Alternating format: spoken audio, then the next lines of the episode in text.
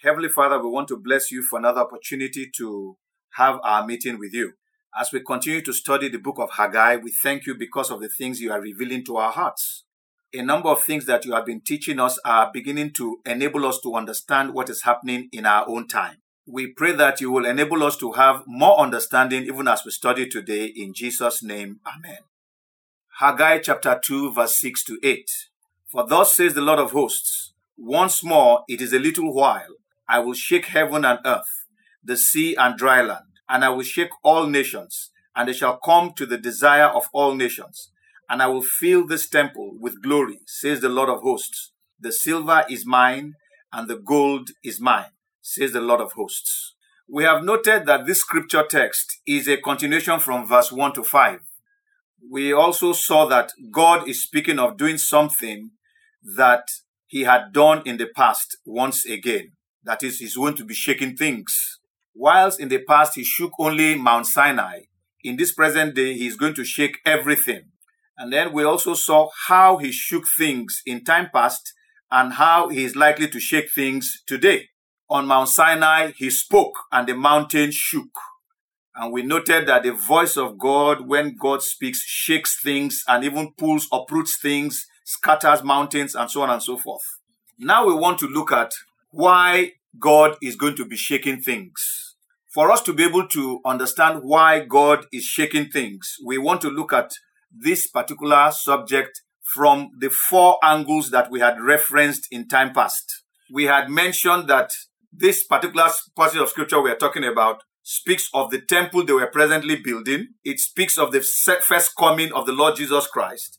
We also said that it speaks of our lives, which is the temple that God wants to inhabit, and it also speaks of the second coming of the Lord Jesus Christ. So, for us to be able to appreciate why God wants to shake things, we will look at it from each of these four references that we've mentioned. So, let us begin by looking at the temple that they were building and why God said he was going to shake things. A little bit of history is important at this point in time.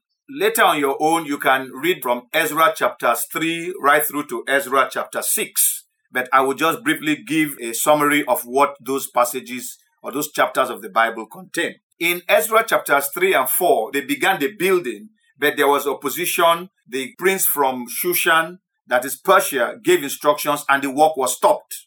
Then in chapter 1 of Haggai, the Bible tells us how Haggai now said to them that they had abandoned the work of the temple and that they needed to go back and rebuild. So as a result of Haggai's prompting them to repent of their acts and to rebuild, they began to build. Now, when they began this new reconstruction work, there were oppositions again. And this opposition came at the highest level in that region. It was from the governor of that region and his companions.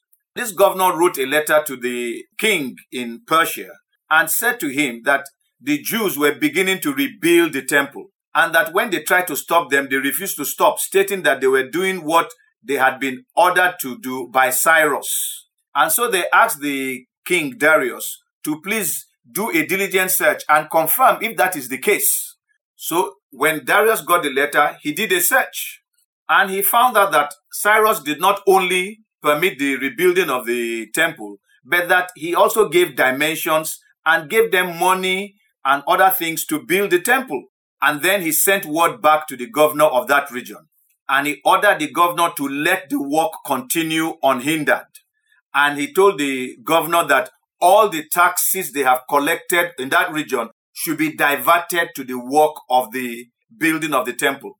The king also ordered the governor to provide them with everything they needed for their offerings, whether it was bulls or rams or oil, whatever it was that they needed that they should give to them. And then finally, the governor ended by saying that if anyone were to stop that work or go against his edict or alter his edict, that he was going to order the pulling down of the house of that person and that the beams of the house of that person will be used as gallows to hang him.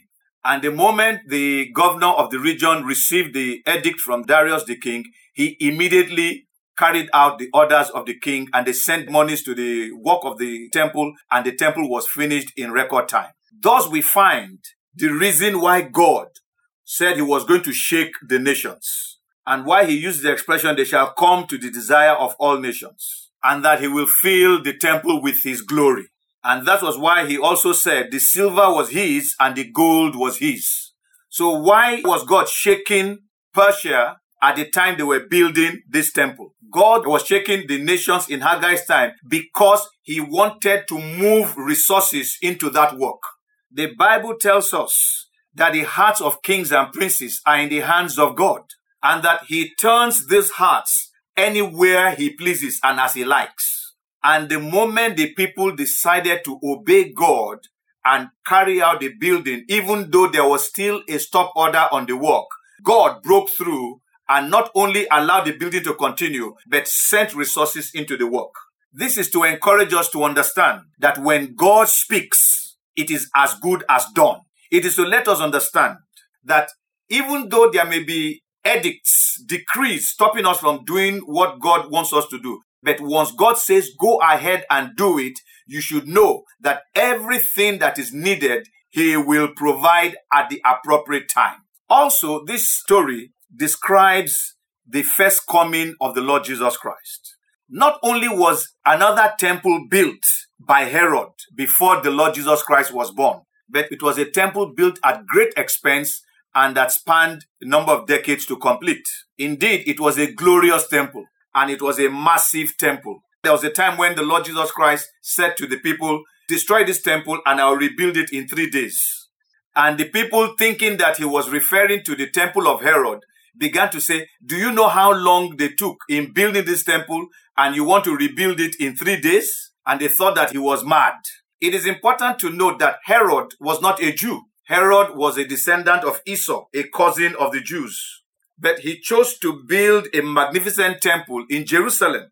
But to now speak of the temple which the Lord Jesus Christ was referring to, which was his body, we know that when he was born, many magi's or astrologers came from the far east to worship him. So he became the desire of all nations. The Bible tells us that these astrologers said they had seen his star in their country and they followed that star all the way to Jerusalem. And when they got to Jerusalem, they went to the king's palace thinking that the king whose star they had seen would be a human king. Eventually, the Bible tells us that when Herod called the Jews who knew the Bible and asked them, they now told the wise people that Jesus would be found in Bethlehem of Judah. Before they left, Herod said, please find out the place. When you're found it, tell me so that I can come and worship him myself. But his motive was wrong. However, what is important here is that the astrologers from the Far East came bringing gold, frankincense, and myrrh to worship this little boy who had been born about two years before. Again, fulfilling the scripture that God will shake the nations and they shall come to the desire of all nations, that is the Lord Jesus Christ. And he will fill the life of Jesus with glory. And the glory is the gold, the frankincense, and the myrrh. So we see that God can shake the nations, can move people from one place or the other to come to the place where he wants them to come to. God would use anything that is possible to make it happen. For instance, he used the stars, which the astrologers know about, to lead them to where Jesus was. But that does not mean that a Christian must go and study astrology. Today, if we want to find where Jesus is, all we need to do is read the Bible. Jesus Christ himself said in John chapter 5 verse 39, said, you search the scriptures because you think you will find eternal life, but these same scriptures, they speak about me.